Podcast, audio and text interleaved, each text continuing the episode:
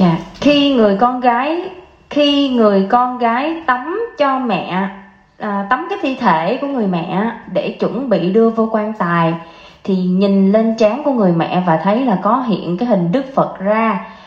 Vậy thì hiện tượng này giải thích như thế nào? Khi người con gái tắm cho thi thể của người mẹ và nhìn lên trán của người mẹ lúc đó thấy có hình Đức Phật hiện ra thì không biết hiện tượng này là như thế nào. là có như người mẹ qua đời À. người con gái tắm cho cái người mẹ à, thấy trên trán của người mẹ đó có hình Đức Phật hiện ra thì cái hiện tượng này là như thế nào chứ gì là hình hình Đức Phật hiện ra trên trán á. Hình ông Phật hiện ra trên trán. như vậy là cái hiện tượng này là giải thích như thế nào mình mà không khéo là mình kẹt tắt cái công này đảnh giải thoát mặt mắt sinh thiên là nó nó à, ông Phật dẫn mình đi đâu dẫn lên trời vậy ông Phật đó là ai? Ông Phật Thích Ca không có làm cái chuyện trong này đâu. Bởi vì thế giới này thế giới của âm dương. Mình nó hiện trên đầu á, thì thì còn mừng chút mình nó hiện cái mặt là sao? Nó dẫn mình lên trời á. Mình học cái công thức này nè chừng nào nó hiện nó hiện lên trời nó đâu bởi vì trong cái đầu khi mẹ mình chết mình phải rờ cái, từ trên cái đầu có, có không có nóng không? Nó nóng thì mới lên được. Còn nó, nó hiện cái trước mặt là chết rồi thì mẹ mẹ ơi mẹ về trời rồi đó. Rồi mai mốt mà trở lại đó chứ không phải là mình lên bây giờ nói lên trời không phải một chỗ ở đâu mà tới bốn chỗ ở. Mẹ ở chỗ nào? Mẹ có đủ sức lên trời không?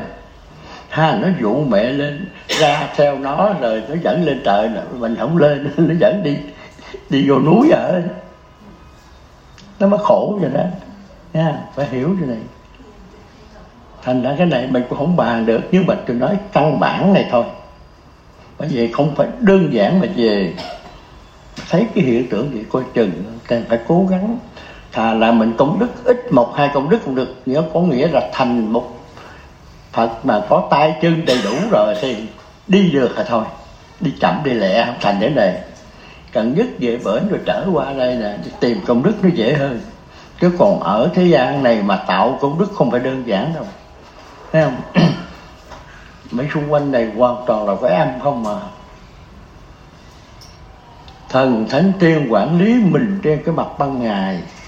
Cái mặt ban đêm thần thánh tiên không quản lý được mà thần ban đêm thì do cái loài ngạ quỷ chúa nó quản lý. Mà trong cái đám ngạ quỷ chúa nó quản lý rất đúng chứ phải không đâu.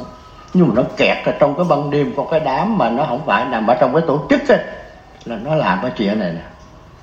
Rồi làm sao mình biết? Ban đêm mà đã nói âm là ban đêm là tối rồi biết sao? Đúng là trật. Cái người ban đêm là mình sao mình biết mình xấu đó? Ai cũng đấu thù với nhau hết là là chẳng biết nó khó khó cho nên vì thế mà các đạo lập ra là lập tu để tu tìm cái phá cái vô minh của ban đêm rồi. Ai phá nổi, ai phá nổi cái cái vô minh của ban đêm. Thật ổng còn ông còn bó tay luôn á, chứ đừng có nói con người của mình.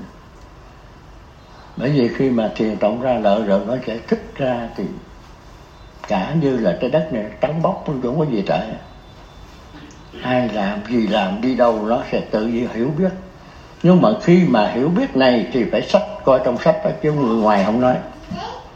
À, sách xuất bản nhà nước cho ở để anh tu để đi đâu làm gì nó nói hết rồi nghe. Thấy không?